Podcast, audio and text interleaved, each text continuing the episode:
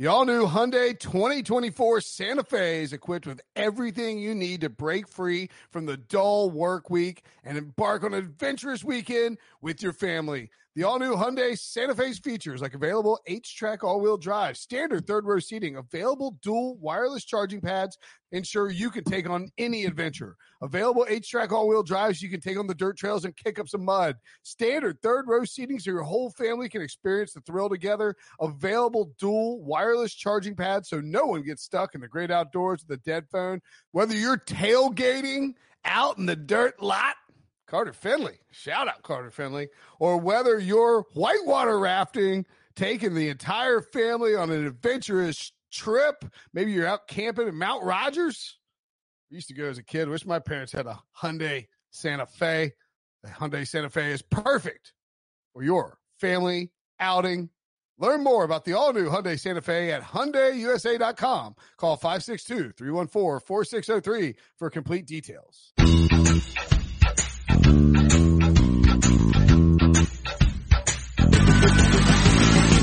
What's up, everybody? Welcome to the Pick Six Podcast, CBS Sports Daily NFL Podcast. I'm Will Brinson. I'm the host of this show. Make sure to download, subscribe, and leave a five star review while you're here. If you're new, get ready for the greatest 90 minutes of your life. Maybe less because there's not as many games. I like the face that Ryan Wilson made when I said 90 minutes. Ryan, Sean, Hey, Will. John, how are you, gentlemen?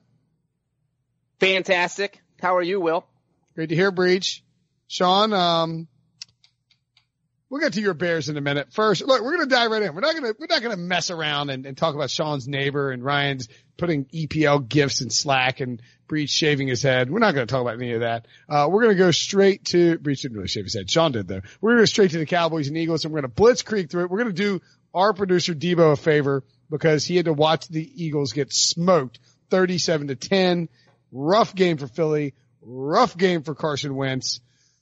Man, I mean, this was, these two teams came into this three and three, right? That's We had the- actually correct. Thank you, Sean. We had the, the, the division is on the line. Somebody was going to be a, a big leg up on, in the NFC East after Sunday night. And this game was never close. The, the Cowboys jumped out to a 14 point lead early. The Eagles looked sloppy throughout the game. Carson Wentz was pretty bad. I mean, he, he just didn't play very well. He had some good shots down the field throughout the course of the game, but overall was not impressive. And Dak Prescott, it- we're riding the Dak Prescott, the Dak coaster. 21 to 27, 239 yards, also ran five times for 30 yards and a touchdown. Sean, I'll start with you. Where do you, are we, what are the, are we overreacting if we say that the Cowboys have regained control of the NFC East after, uh, sort of, you know, kind of putting the Cowboys, the Cowboys had a three game losing streak after a three game winning streak. Now they're back on top. Where, how should we rationally approach this? Control? No, because both these teams are so inconsistent that you could see it flipping. It's only a one game lead and they still meet, I believe, in week 16. But because of how good the NFC is, the rest of the conference, not the NFC East, we can't downplay this game because it doesn't look like the East is going to send two teams to the playoffs because you look at the West, there's three teams there that can make it, and you look at the North, there's I don't know. Maybe there's only two teams now, um, but you could conceivably make a case for three teams in the North that could make the playoffs. So the division's going to come down to it feels like these head-to-head matchups, and it's really funny because on last week's YouTube Sunday night show when we were looking ahead to this game, it was a Cowboys favored by three. I said I was going to take the Eagles because I couldn't tell these two teams apart, and I trusted Doug Pederson as the better coach. And what you just said is the Eagles were so remarkably sloppy in this game. It like we expected their defense to not be good because their defense has not been good. I expected Dak Prescott. sucks. Yeah. I expected Dak Prescott to play well and kind of regain the MVP form that we saw in the first three weeks. I didn't expect the Eagles offense to fumble twice on their opening series, um, on their first two series, which directly led to 14 points. I didn't expect Carson Wentz to throw an awful pick. That was the thing I thought that was the most surprising is that I expected more from the Eagles offense against the Cowboys defense that frankly hasn't been that great this year. And they weren't just turning the ball over. They couldn't really move the ball with consistency. I mean, they only scored 10 points in addition to having four different uh, giveaways. So I'm not panicking about the Eagles because I don't think the Cowboys are that good. But I mean, it comes days after they didn't trade for Jalen Ramsey. And you think about how much of a difference I think Jalen Ramsey makes on this team, I think it's a big one. I don't know how they get better barring some sort of trade for that secondary because they are god awful. Let me ask you this. Ryan. Oh, you ask Are the Eagles are the Eagles good, Ryan? Are the Eagles good? That's no, what I, not right now. They're not right now. I'll ask Breech this because you two numbnuts were yelling and laughing at me last week when Breech wasn't on the podcast. What? Uh, Breech, here's what was put forth to me. And based on what you've seen, just listen. You'll- Our you'll- answer is going to stay the same, by the way. Okay, well, let me ask Breech because I'm not talking to you anymore, am I, Sean? Thank you. Well, you, boom! You just talked so to me. last week, that. while last week, John, while you were you were out, these two made fun of me to the point that I had to go to therapy, an extra session last week, because after the Jalen Ramsey trade, a seventh session. Seventh session, it's like I, I do more sessions than, than Will does podcasts. Um, so here's the thing: two first round picks and a fourth round pick to send Jalen Ramsey from Jacksonville to to the Rams. He had a, a pretty good start this on Sunday for the Rams. Yay for that.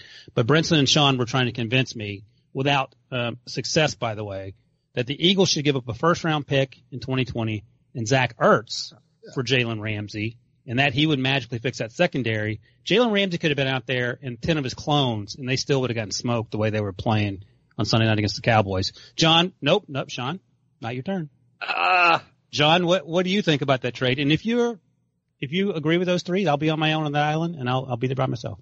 All right, Wilson, I don't want to put you alone on Therapy Island, but yes. here's the Come thing. home, is- Breech. is Come that- home, Breech. Just watching these two games on Sunday, watching the Eagles play, watching the Rams play, it is clear the Eagles are in much more need of a shutdown type corner than the Rams are. Like anybody can use a Jalen Ramsey. He's Jalen Ramsey. He's going to make your defense better. Uh, but people are just throwing all over the Eagles defense. Their secondary is horrible. Yes, they have a couple guys who are not in great health right now, but when those, when they're completely healthy, they're still bad. It does not matter. So they should have been willing to give up a little more. And, and I think there was a report from Sunday morning that said that Jacksonville actually called the Eagles up and gave them a chance to match the Rams offer and the Eagles told them to go shove it. You know, it was like, what, and usually Howie Roseman's the guy who's going to pull the trigger on something like this. So I am unfortunately, I don't know if I would have given up a first in Ertz. I'm not sure what I would have given up, but I do think the Eagles should have tried harder to get a deal done. I will point out two things here. One, after that podcast, Debo and I were talking because we talk, you know, we like to talk about you guys. We're like, you see how stupid Ryan Uh, is? we talk about we talk about you two too in our own separate chat. That's fine. It's fine. Glad it's going both ways. Deep and I were chatting, and uh, he, he's like, you know what? I, I think I was wrong. I think I actually would do that deal to get Jalen Ramsey. Uh, and two, Ryan, you know what? A defense of 11 Jalen Ramseys would be terrible because he couldn't rush the passer because he's a cornerback. If you had 11 cornerbacks in your defense, you're just going to like load up the box and run the ball. So why would you think that 11 Jalen Ramseys, Jalen Ramsey and 10 of his clones out there would be any good on defense? That's so I, I think he's saying that 11 Jalen Ramseys would be better than whatever the hell the Eagles did tonight on defense, because that is for sure. They were horrible. It was I- embarrassing. I do just want to add that part of me and Brinson's argument was that the Eagles just drafted a tight end. Zach Ertz is aging, and da- Dallas Goedert could replace Right. Zach Ertz. And no, just the, to this game tonight, Zach Ertz didn't get a target until the third quarter. He had two catches for 38 What did yards. Dallas Goedert do in the first series? Dallas Goedert, okay, he fumbled, but he also had four Oh, catches for 69 dunk yards and a touchdown. I mean, Dallas yeah, Goedert big deal. had a Four catches game. for 69 yards in a game where you lost by 27. Okay. All right. All right. Let's not focus on the Eagles here because I, I mean, like, I mean, well, we can focus on the Eagles if we want and how bad their defense is, but like, they're not going to get Jalen Ramsey. He's gone. Ship has sailed. So, uh, I'm not sure what you do outside of hoping that, that Jim Schwartz can coach things up better. I do know, I will say this, that for all the conspiracy, conspiracy theory, theorizing that was thrown out over the last week about Jason Garrett having his fingerprints all over the Cowboys offense, that offense tonight looked way different. Way different. It had tons of motion. Dak Prescott looked more comfortable. It looked like he was, uh, you know, he was operating in this Kellen Moore based offense. And like they, they got down to the goal line and they did the tight end leak out thing out of jumbo where they ran play action and he throws it to, to, to Blake Jarwin for an easy touchdown. There's literally nobody there. there another one where Zeke Elliott, uh, when, when Dak ran the ball in, Zeke was rolling out and he had an easy dump off option. If it wasn't there, he could run it in there. There was so much, I understand that the Eagles defense isn't that great, but their front seven is actually pretty good. And this offense was what we saw the first three weeks, right? I mean, this looked like a Cowboys offense that's being run by Kellen Moore and not Jason Garrett. And I, it looked every time they cut to Jason Garrett, it looked like Jason Garrett knew that the offense was doing well without his stupid fingerprints all over it.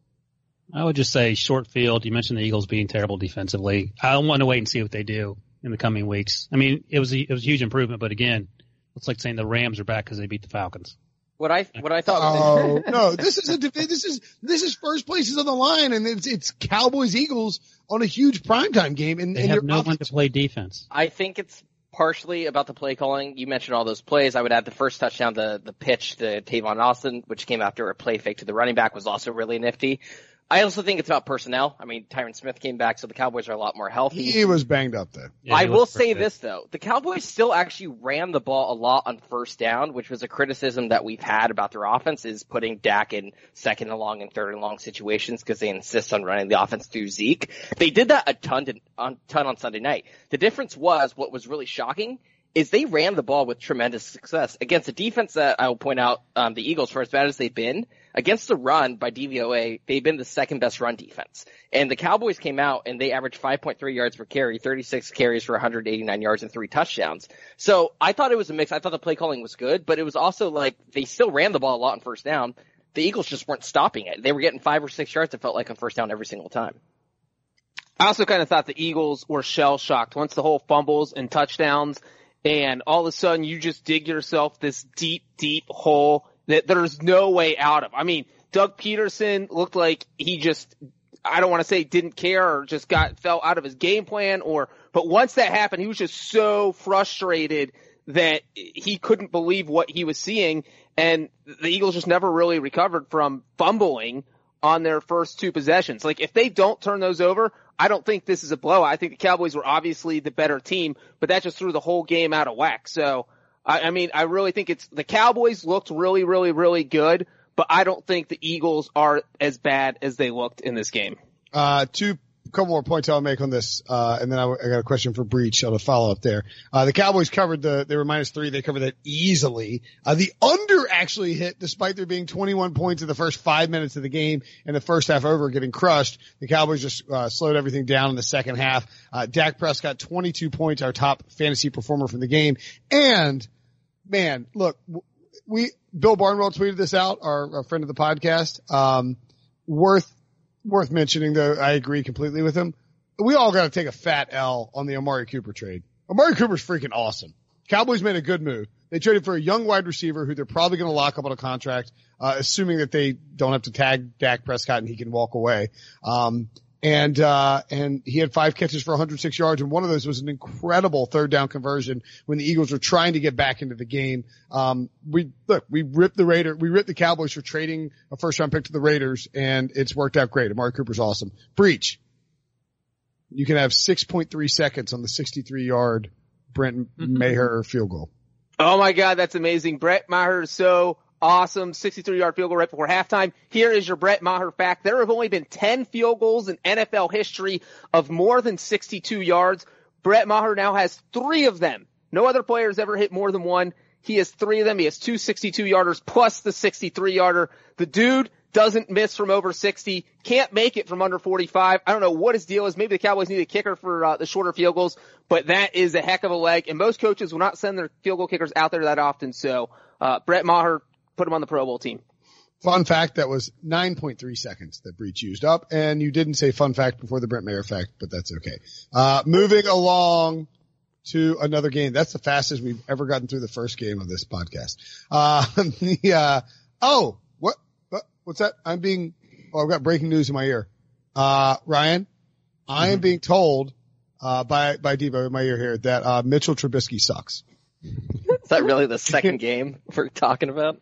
Yeah, it's on the rundown. Uh, the Saints, four and a half point dogs, four point dogs in this game. Are you joking? Are you kidding me? I said last week on our YouTube exclusive. By the way, we do that every Sunday. YouTube exclusive.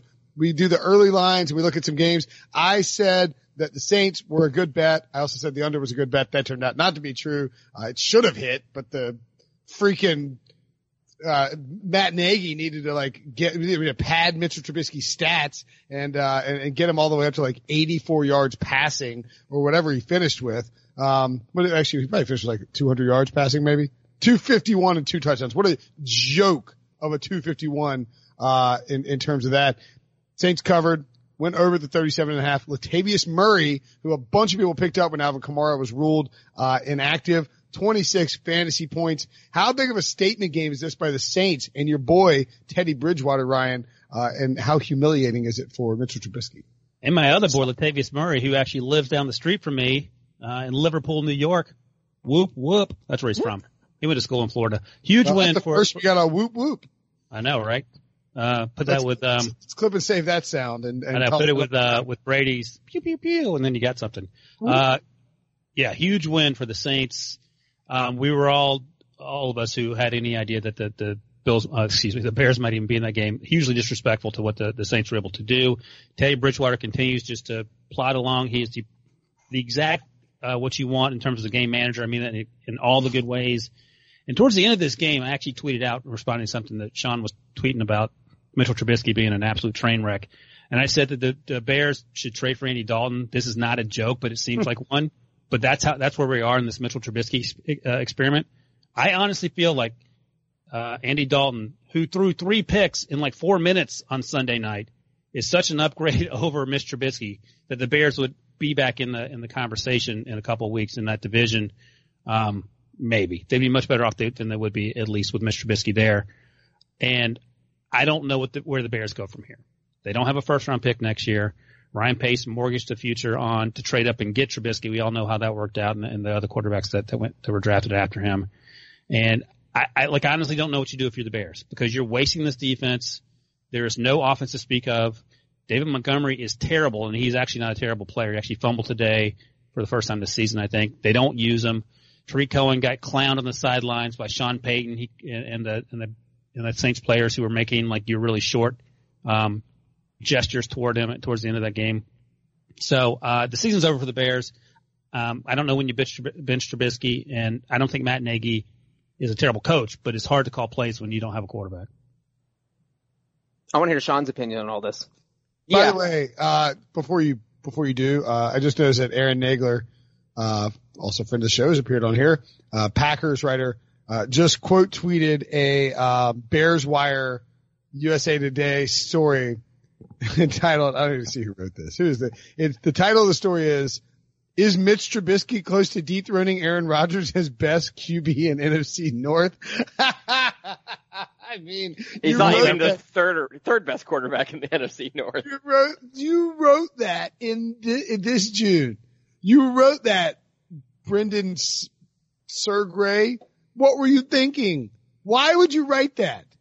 Brendan Sergray is an anagram for Mr. Trubisky, by the way.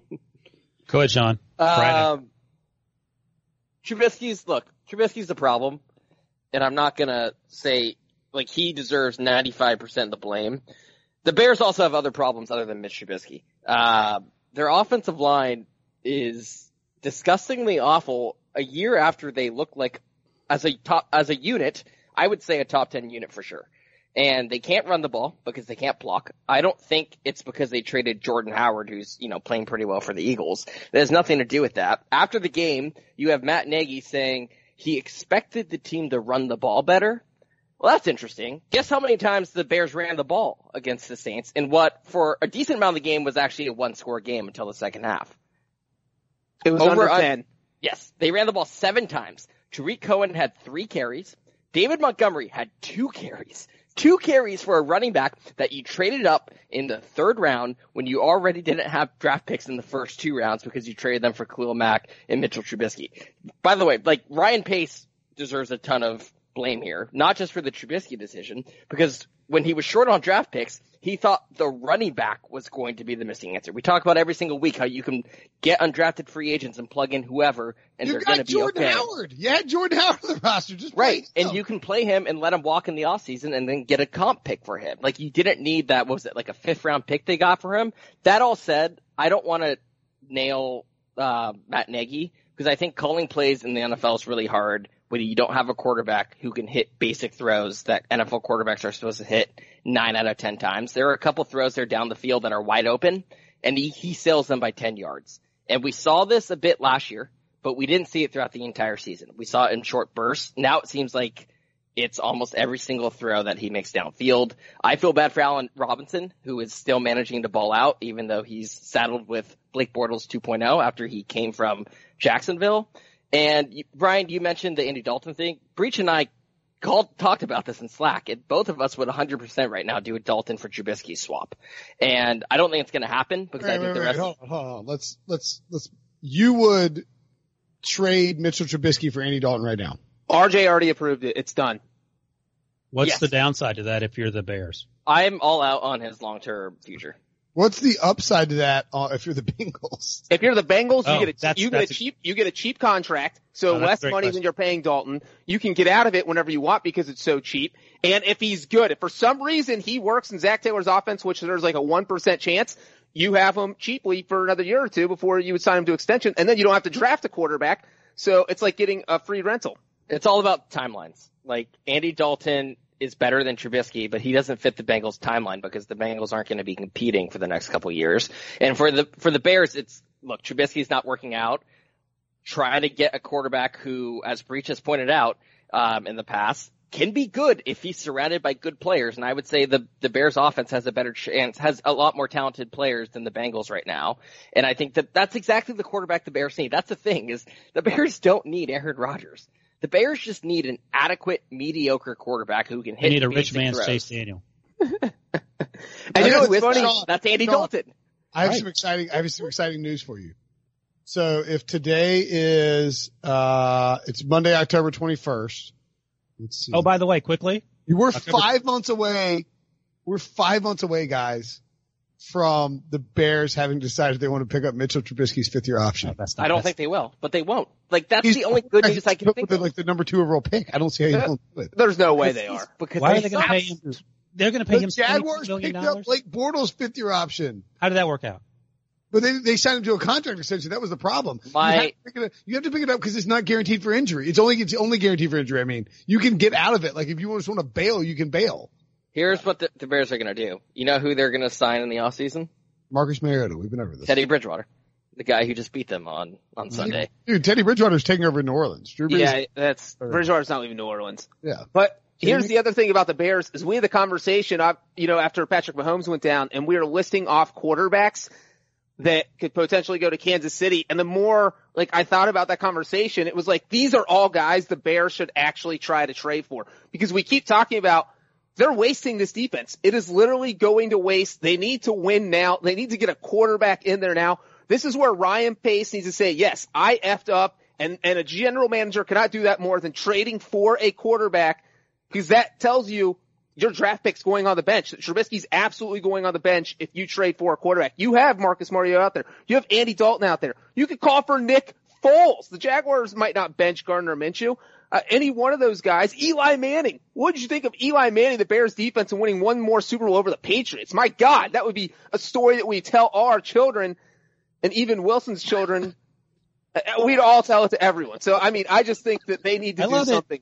Sean and Brinson start laughing at John's Eli take, and then he takes that on me and my kid. Uh, do we, do we, I don't want Eli Manning. Look, look. Ryan, Ryan mentioned. Ryan mentioned, Ryan mentioned that the Bears season is over. And like, I don't want to, I know he's being hyperbolic and he has these weird, like, he's like, we got to bench Trubisky for Chase Daniels, which is somehow going to look smart in two weeks. Um, Sean, is the Bears season over? No, it's on life support though. And if they were in, you know, the NFC East, like it wouldn't be over because they're three and three. And I think last year they were three and three at this point, and they got hot down the stretch. But what, in order for them to get hot down the stretch, Trubisky needs to start playing like an adequate quarterback. And we What see percent seen chance to give that Yeah. happening? one percent because we've seen zero signs of it so far. he hasn't played a single good game this year, and last year you saw little moments. You don't see little moments of it this year. So look, it's not completely over because they're three and three. They got lucky and they beat Denver in week two in a game they should not have won. But they need to go on one of those runs where they win five in a row or so. And I just don't see it happening when you have a quarterback that honestly, I don't know this is hyperbole. He might be the worst starting quarterback in football. That's, That's what I, that's what I was asking. Like, who? What would have to happen for him to win the uh the MVP, the 201, whatever it is now? Uh, the only quarterbacks who wouldn't need to get hurt are like Ryan Fitzpatrick, whoever's starting in Pittsburgh, like those Tannehill. guys. They would have I to- don't know. It'd have I would take I would take Tannehill right now in, in Chicago. Yeah. Tannehill looked pretty good. There would have to be a uh, there would have to be like a targeted asteroid strike on 30 different NFL cities. More than that. I mean, more than 30. We have a 31. I thought you were going to say 30 quarterbacks. I was going to say more than that. Like No, no, 40 no, no, no, quarterbacks. no, no. I'm saying like I'm saying like 31 NFL teams are eradicated, and it's only the Bears left. But then then you run into the problem of like somebody's definitely going to vote for like Khalil Mack over Chase Dan. I mean, or Chase Daniel over Mitchell Trubisky or like Allen Robinson. I, it's I but I also think that like some of this Eddy Piñeiro. Eddy Piñeiro. He's Right He gets the my, Bears' he gets my MVP player. vote. All right, let me ask you another question, Sean. Where do we stand on yield regression discussion? Because the Bears got gashed.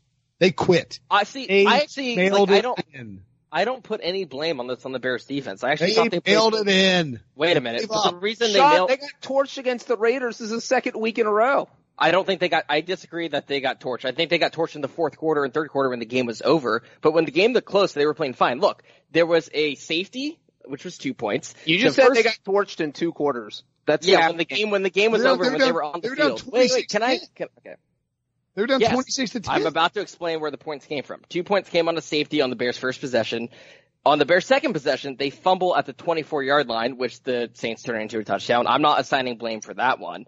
At, if you look at the, the Bears drive chart, they weren't able to, to, to sustain anything. So, like, I'm not blaming the Bears defense for continually going out there after three and outs and after turnovers and being asked to work in terrible situations. I don't, I'm not saying the Bears defense was good, but this, uh, to say they were the problem, I don't think that's anywhere close. I think if you give them a halfway decent offense, this defense is still a top three, top five defense.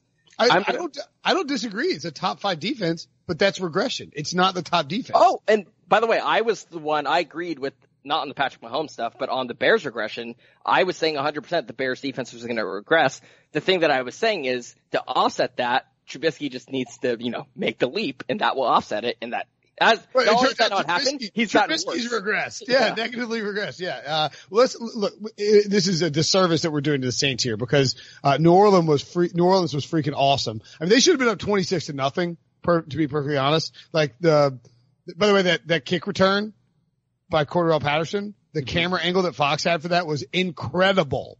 It was like, I mean, it was like it just they just got lucky. Like they were just like, eh, you know, this guy's probably going to run it in 20 yards or take a touchback, and they just caught him, and it was like I- it was it was like a having a GoPro on like a like a uh, a wild uh like wildebeest like storming through the or I don't know, so like, like it was like a it was like a nature shot or something like that. Um, but th- like that was their they had that touchdown. They had a uh, I don't I don't know what I'm talking about. Uh, they had a um they had the uh they had the the field goal on like a how long? Let's see, the drive was. How long was it? It was The Saints also missed two field goals. Sure. But they're, um, the one that resulted in a field goal was 11 plays, 39 yards in four minutes and 48 seconds, which is just sad. It, it resulted in a field goal. Um, the Saints have now won five straight games. Drew Brees went down, uh, against the Rams and they lost that game 27 to 9 on the road. And I didn't, I should have gotten the audio of Breech. What did you say, Breech? You're like, their season's over. This No, I didn't say that. I said they had no chance against the Seahawks, and I said if they could just win two games while Brees was out, that they could still win the division. Well, John, and, they and they've have won five. So five- I never, I never ruled them out from winning the division, Brinson. So don't put those words in my mouth.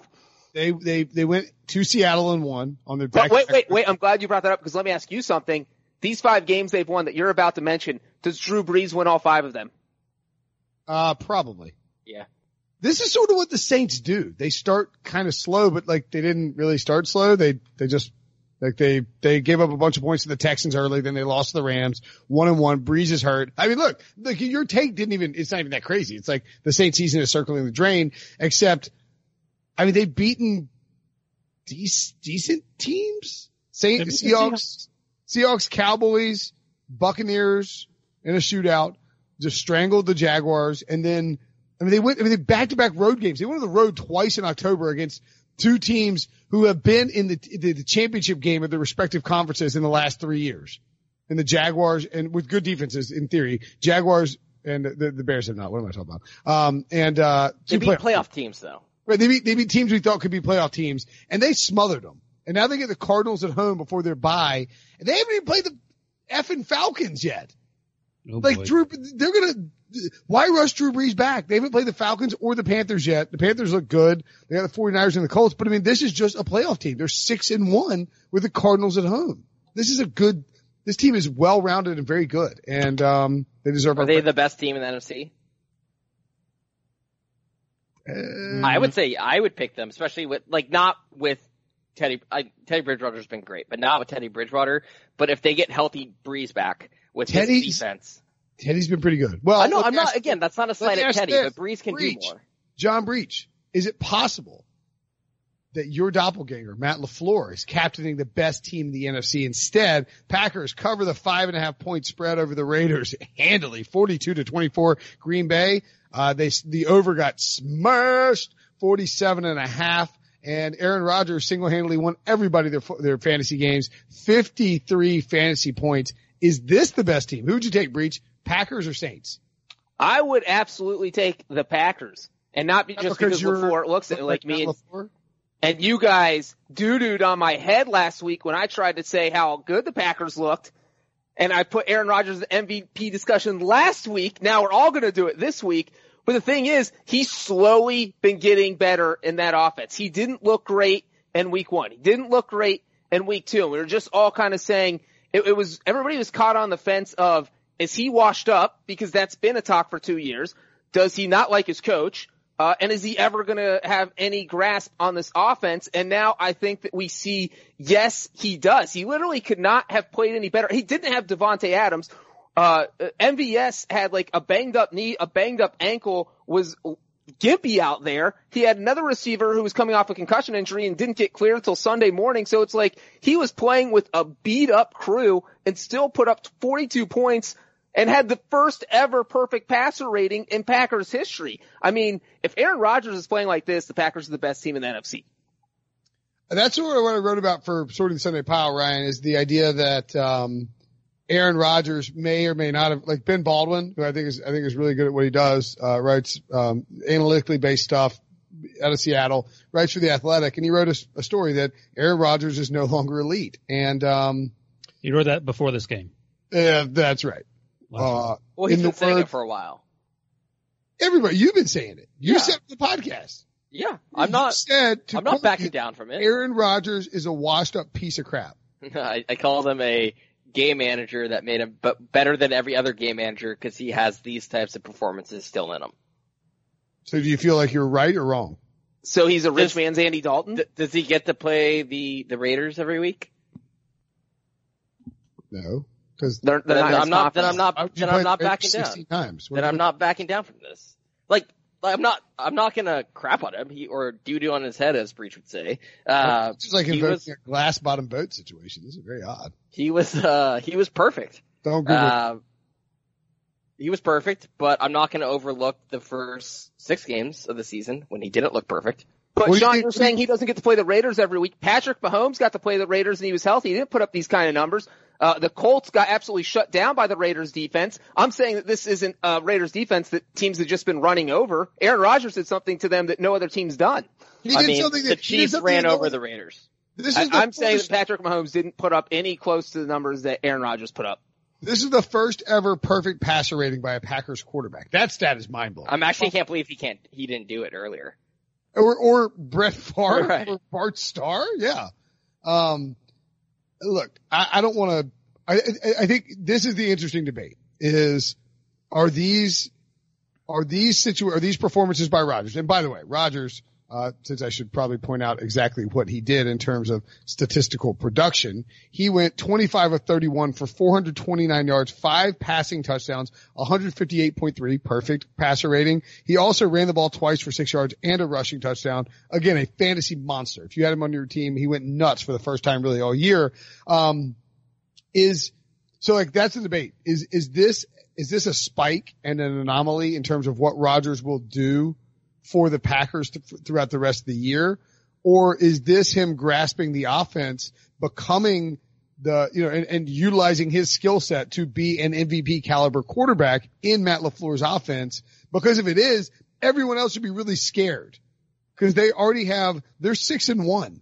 They have a good defense. Mike Pettine's pulling the triggers pretty well in this defense. It's not always perfect, but they've shown they can lock teams down. They have a good running game. And if Rodgers can do this, then this is a Super Bowl caliber team because they're going to the playoffs. At six and one, they're, they're going to the playoffs. It's a, it's a fait accompli. And if he gets there and he has this upside in this offense, that's, that, that is terrifying.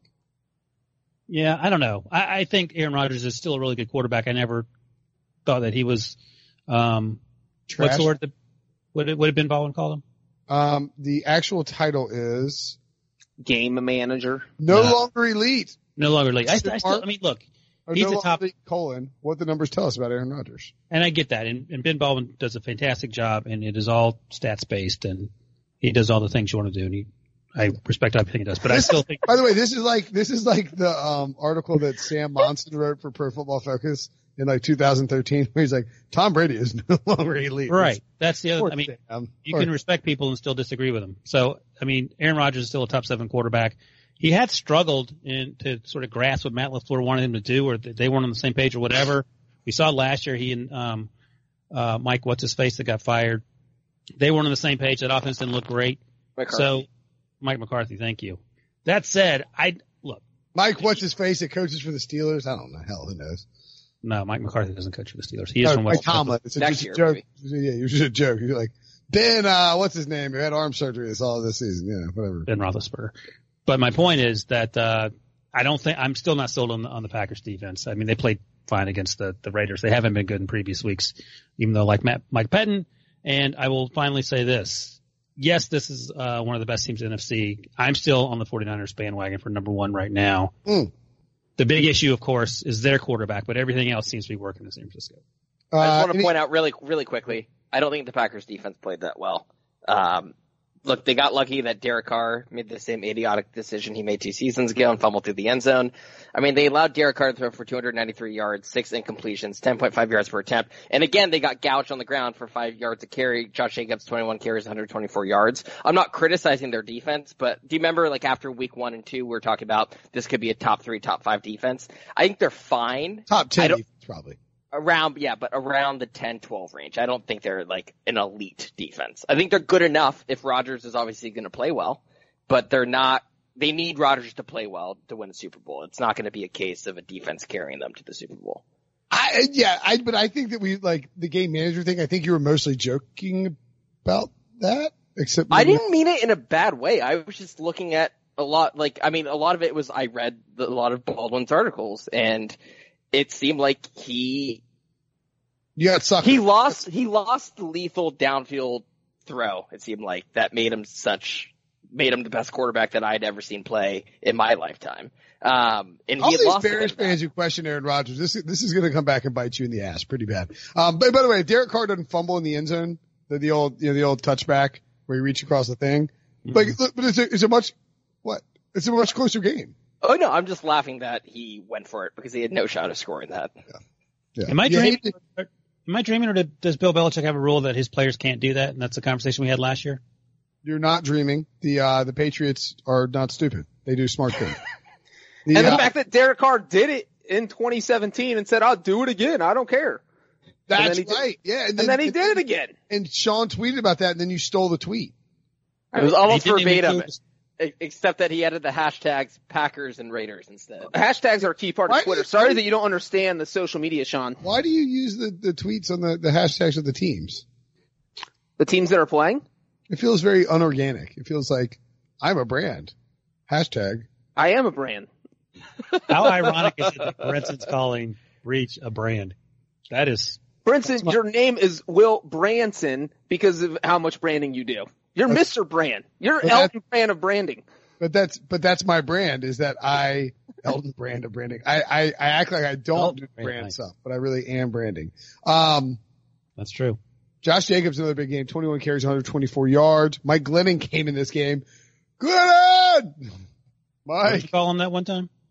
uh, I said he's a giraffe with a, a shotgun. I, I stand by that. Um, No, you don't, because you deleted the tweet. Was that Glennon or was that someone else? No, that's Glennon because he's he was doing play by play for the NC State spring game. You brought it to his attention. He furiously I called it up on his retweeted it while he was like, guys, the- guys, guys, we have, we're trying to get to a time frame here, so shut up. Um, We're going to take a quick break, and when we come back, maybe we'll talk about other great NFC teams like the 49ers or perchance Minnesota Vikings. The perfect combination of versatile athleisure and training apparel has arrived. Thanks to the visionary minds of New Balance, Clutch Athletics, and Rich Paul, the designs reflect the heart of the athlete and the spirit of the community. With rising defensive stars Will Anderson and Chase Young on the roster, Clutch Athletics brings the best innovative gear to all athletes, giving them style and performance on and off the field. Learn more and purchase Clutch Athletics at NewBalance.com. Okay, picture this. It's Friday afternoon when a thought hits you. I can spend another weekend doing the same old whatever, or I can hop into my all-new Hyundai Santa Fe and hit the road. With available H-Track all-wheel drive and three-row seating, my whole family can head deep into the wild. Conquer the weekend in the all-new Hyundai Santa Fe. Visit HyundaiUSA.com or call 562 for more details. Hyundai, there's joy in every journey. Okay, so Minnesota Vikings 42, Detroit Lions 30. It was an ass whipping in Detroit. My Minnesota Vikings, winners of three straight, went in and knocked around the Lions. Kirk Cousins was a beast, 37 fantasy points. First quarterback in NFL history with 300 plus pa- passing yards and a quarterback rating of 130 or higher, I think it is. I have to go look. It is, in fact, 100, uh, yes, 130 or higher. Ever in NFL history, ever. Kirk Cousins, legitimate, awesome quarterback, knocked it around using a ton of play action in this Vikings offense. Um, and they look awesome. Is there a chance that the Vikings are the best team in the NFC, uh, Breech? Yes, there is a chance, but I just said the Packers were, so they're not. Uh, but I will say to, to toot my horn, since Brinson loves to talk about literally every day how he picked the Vikings to win the Super Bowl this year, even though he didn't want to talk about it earlier this season, but now he loves talking about it. I have the Vikings in the Super Bowl. I have the Vikings playing the Packers in the NFC title game. So I re- really, really like the Vikings this year, and I think Brinson and I probably thought the same thing. All they needed was for Kirk Cousins just to be slightly above average. What Sean's saying about the Bears and Mitchell Trubisky, Vikings have a really good defense. Kirk Cousins doesn't have to be worth his $84 million contract. He only has to play like a $50 million quarterback. And that is what he's been doing. I mean, the last few weeks, he has looked unstoppable. And I think that – we did question. He did it against some bad defense. He did it against the Giants. Everybody was like, eh, it's the Giants. That doesn't count. Now he did it against a Lions team that has looked good all season. The Lions looked good against the Packers last week. And what Kirk Cousins did, we saw Adam Thielen go down in the first quarter. So he lost one of his top receivers. Kirk Cousins of old, like runs, hides in a closet if he loses one of his top receivers and chokes the rest of the game. This Kirk Cousins got better. And so, and he ended up with what? 337 yards, four touchdowns, and, and he, Stefon Diggs, I don't think he's ever going to complain ever again about anything or demand to be traded. Shut your pie hole, Diggs.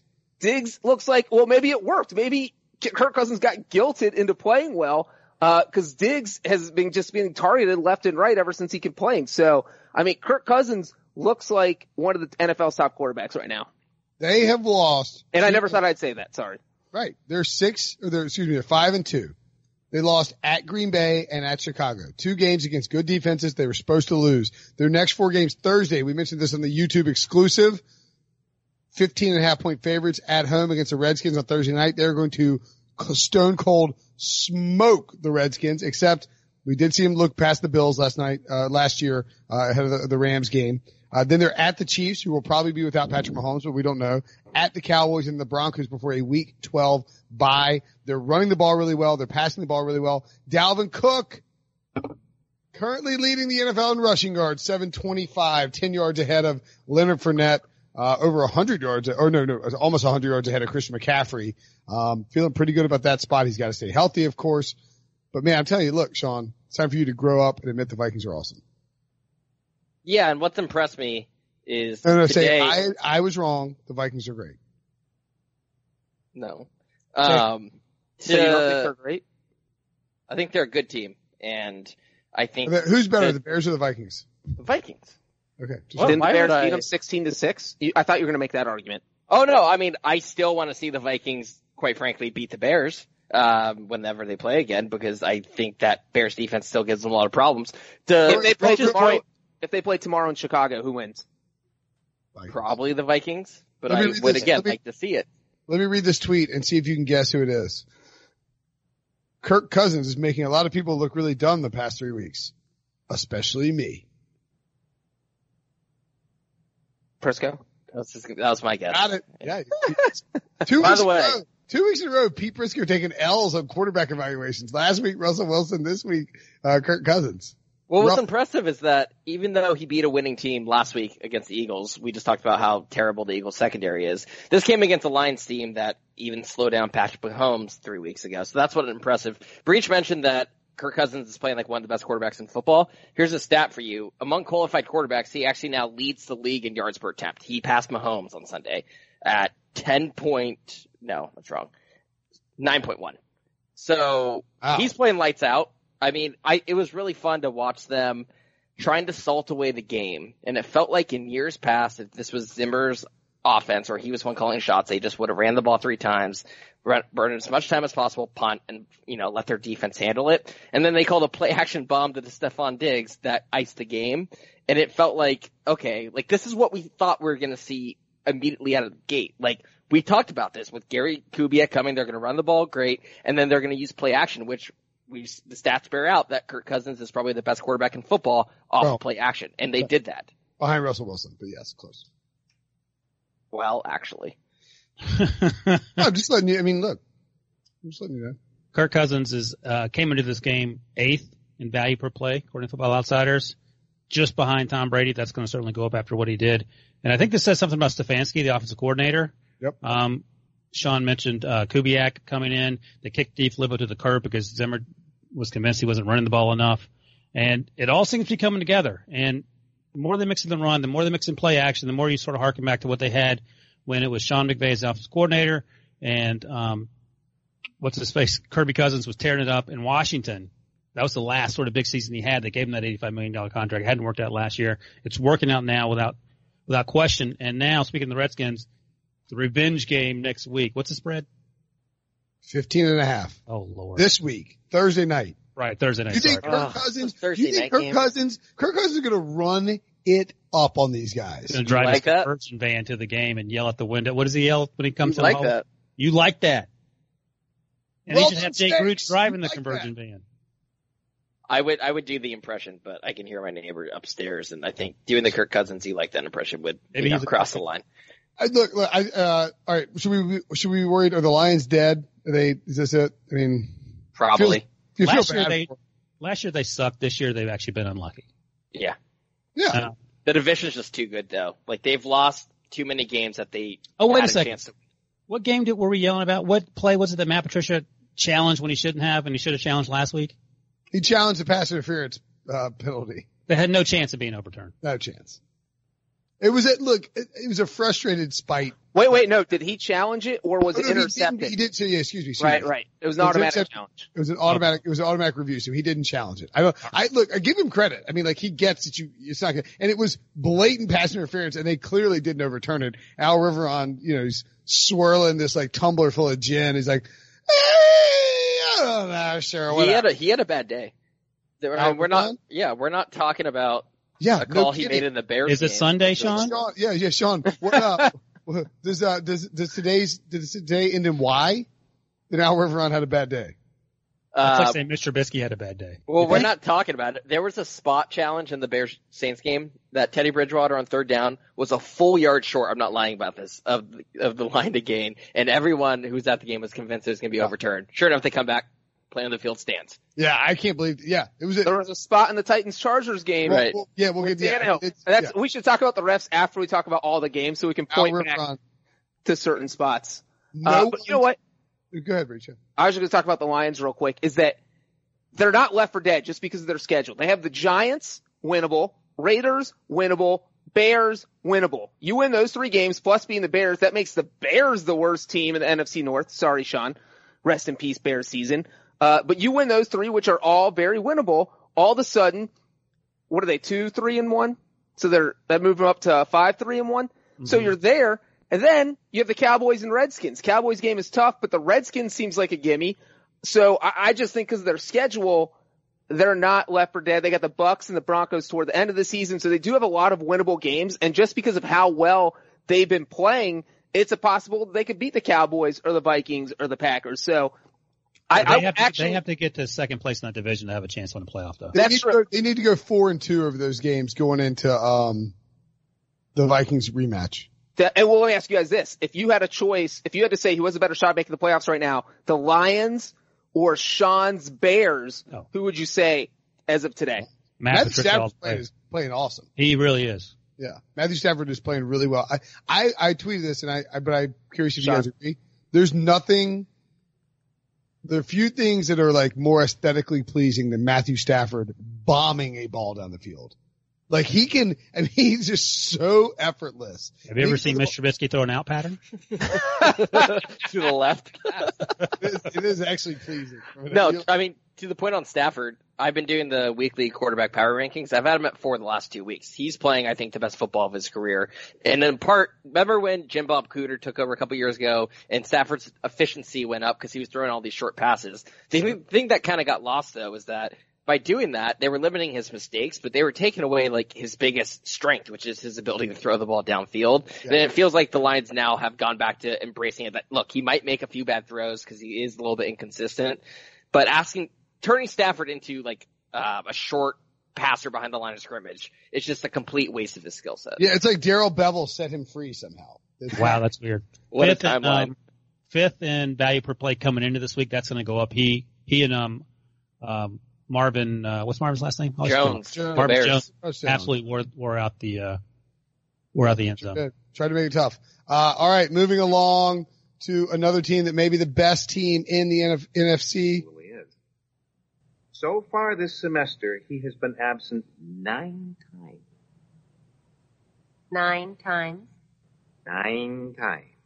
I don't remember. That's a nine joke. The 49ers scored nine points in a victory. You don't get a Ferris Bueller reference? Oh, come on, Ryan. I know you like no, it. Yeah, that's my bread and butter, but he went a long way for the joke.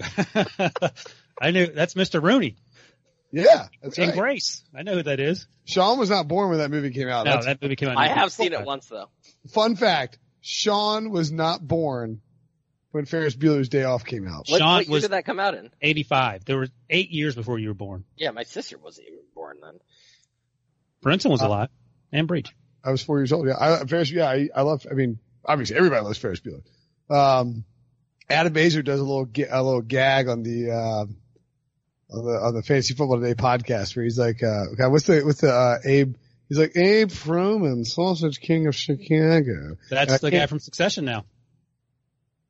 Wait, who? Connor in Succession. It plays. Oh yeah, yeah, yeah, yeah, yeah, yeah, yeah, yeah, yeah, yeah, yeah. Plays um, uh, Cameron. Cameron, Cameron that's uh, right. Ferris, Ferris's best friend. That's right. Anyway, then, man, I'm loopy as hell. The 49ers beat the Redskins nine to nothing. The Redskins covered the 10 point spread. The under, uh, it hit. I don't know if you guys did that. what was it? 38 and a half. Yikes. Uh, midway through the second or the first quarter, it was like 35 and it, it was a total slop fest at FedEx Field. It was literally, literally just the, right giant puddle. Yeah, not the play. Like the puddles were, a huge storm came in, tons of puddles everywhere. Guys were doing slip and slides on the field. Um, at one point at halftime, the, the live over under was 16 and a half.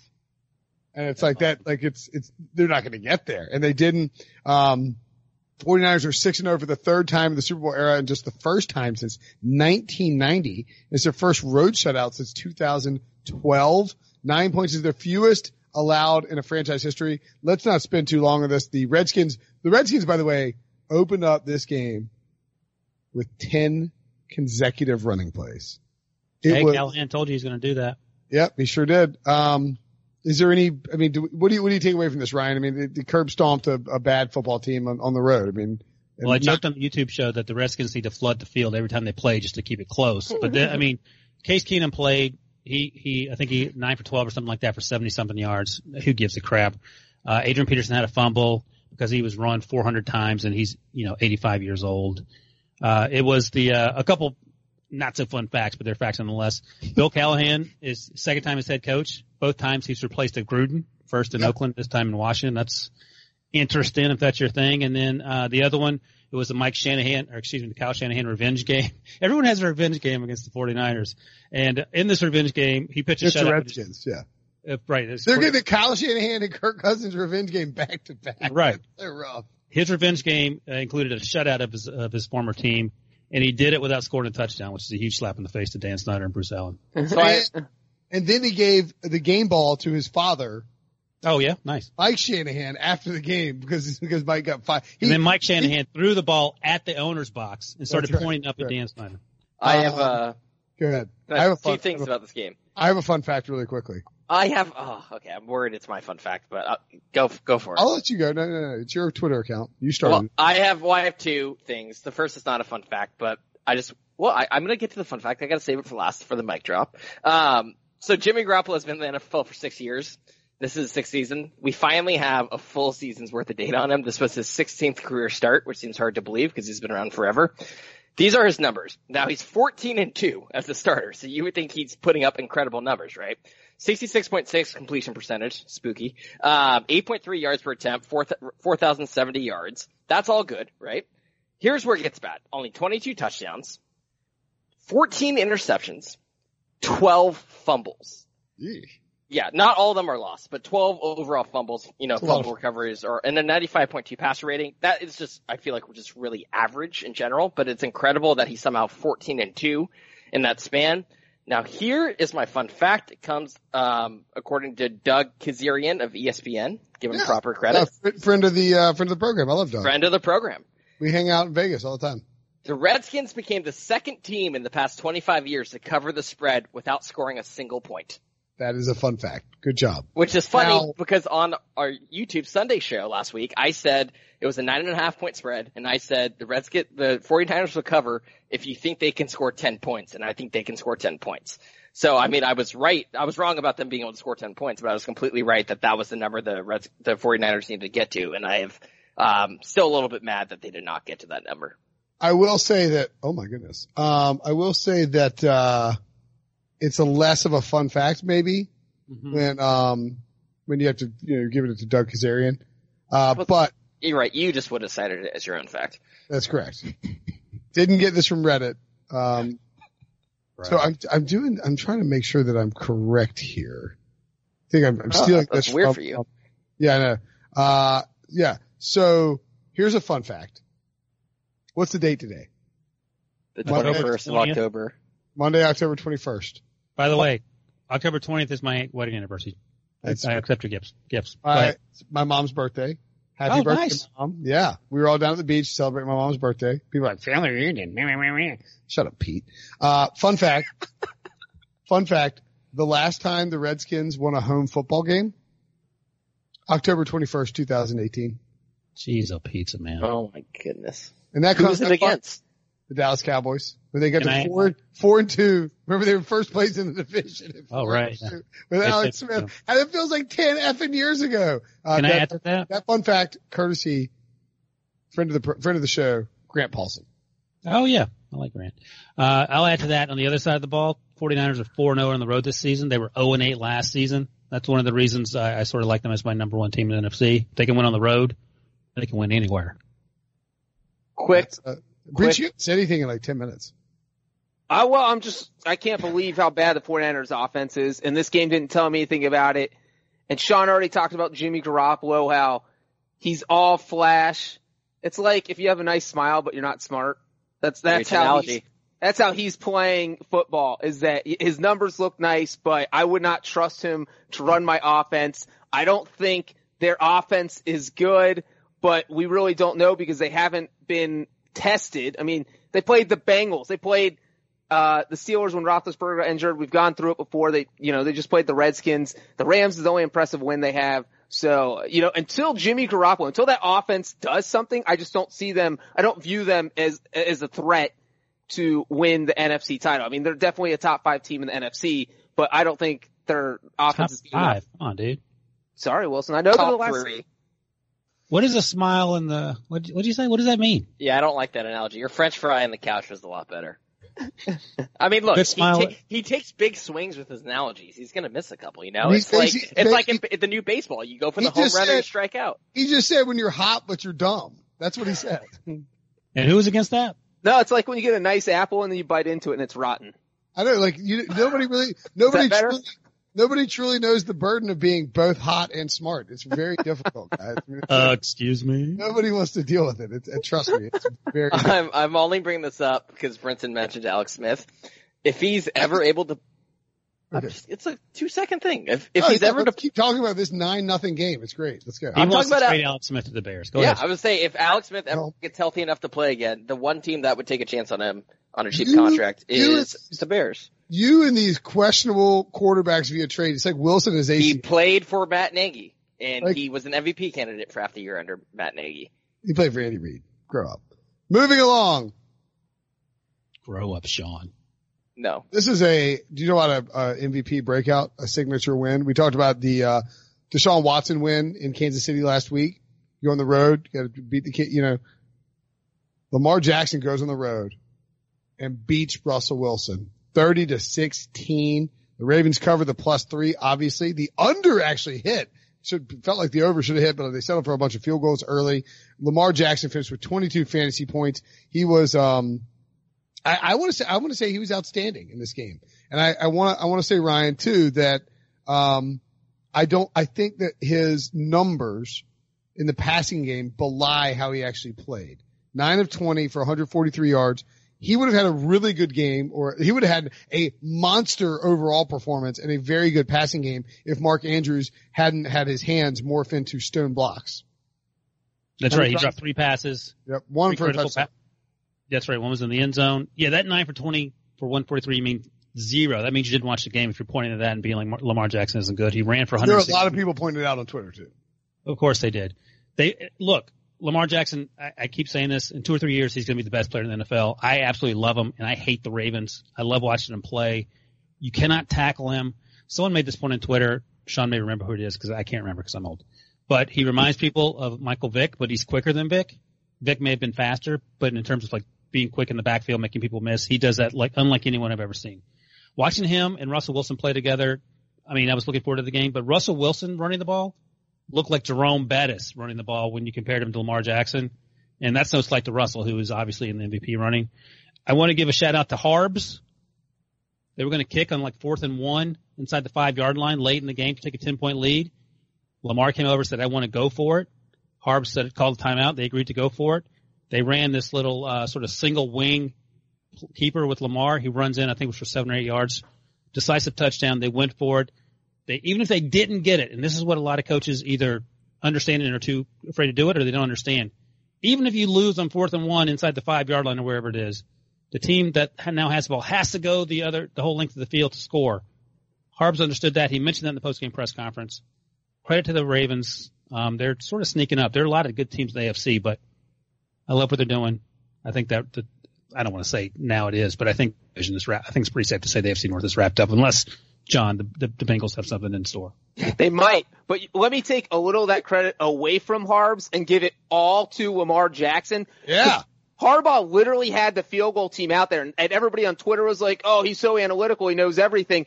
He was going to kick the field goal. He literally had Justin Tucker ready. The field goal was going to happen. And then Lamar Jackson came over and Harbaugh's like, do you want to go for it? Cause he could kind of tell, he, he had that look, you know, like a pouty kid does. And Har- and then Lamar brightened up. He's like, uh, heck yeah, I want to go for it. And they brought the offense back out. And if Jackson would have said no, they would have kicked the field goal. So Harbaugh did want to kick the field goal in this spot. It was a fourth and two from the Seahawks eight yard line. The game was tied at 13. So this is absolutely a pivotal moment. You kick the field goal, you're only up 16-13. Instead, you break the Seahawks spirit because they cannot stop Lamar Jackson. He just ran all over him. And the thing is, people don't do this in Seattle. AFC teams only play up there once every eight years, so they're kind of shell shocked when they get up there. Russell Wilson was 14 and 1 against AFC teams in Seattle, kind of because of that reason. They just don't know what's happening. They- They've never heard a crowd like that.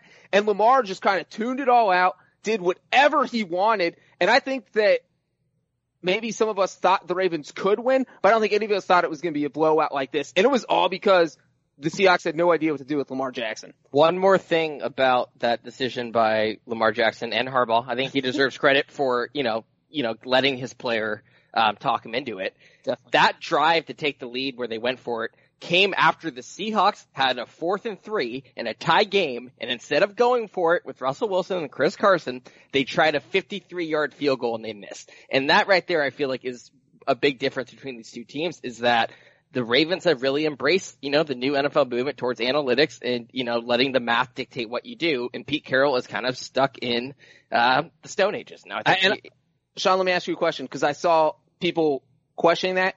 If John Harbaugh had been in the exact situ- same situation, he has the best kicker in the league, fourth and three with the chance to take the lead on the road. You don't think he would have sent Tucker out?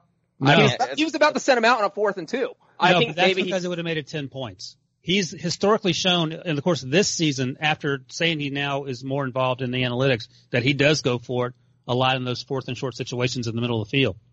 No, no, the, it, it feel, the 53 yard field goal in that situation would have put him up 16-13 because that was right, the, it was 13 to 13. I, I think he would have gone for it 13-13. Wait, wait, wait, what? Wait, what? The score was 13 to 13 when they sent out Myers to kick that field goal from 53 yards. We're saying that he should have gone for it. John's asking, do you think Harbaugh would have done the same thing in that situation with Justin Tucker? Yes. Hell yes. No, he would go look back in previous the You last. he would have kicked? no, no, I think he would've would have went for it. Oh, I yeah, yeah, yeah, sorry, sorry. I'm saying he Yeah. would have gone for it. Yeah. I ended up in this weird wormhole where I was like reading tweets from Alan Robinson and Tarik Cohen about like getting in Twitter fights with writers. What, is, what does your wife do when you're like sitting at the dinner table reading the friggin' phone the whole time? He goes, "Oh, oh no, sorry, I got caught up in this Adam Bro- Allen Robinson wormhole past the chicken." Brinson, you live in a wormhole. That's literally, She we screams start stuff talking out. and then Brinson zones out and it's like he comes back as soon as we stop talking and then I'm not, I'm 50% sure he doesn't know what we said. Somebody DM me, somebody DM me the other day, they're like, I don't know if this like thing you do where like you act like you don't know what Sean Ryan said, a bit or like it's real. They're like, it's the funniest thing on the podcast. I Well, was they need like, to see the photo of I was like, man, I was like, I wish it was a bit. it's not a bit. So, uh, also, oh, go I ahead. mean, no, anyway, I, I- like, I, know, I think I think Harbaugh would have gone for it. I mean, like Seahawks fans were freaking out. They were furious that Harbaugh didn't, that, that uh, Pete Carroll didn't go for it. Yeah, two more points about Lamar Jackson. Uh, Ryan mentioned the Michael Vick comparisons. That was actually made by Seahawks defenders talking about like how awesome it was to play against Lamar, um, because they've never seen anything like this. The second thing I want to point out is, Brinson, you mentioned how Lamar's like statistics aren't going to look great. And I think just as an overarching point, this kind of points out the flaw of a stat like passer rating because it gives Lamar Jackson a 69.4 passer rating, which obviously does not sum up how well he played because he had 116 rushing yards on only 14 carries.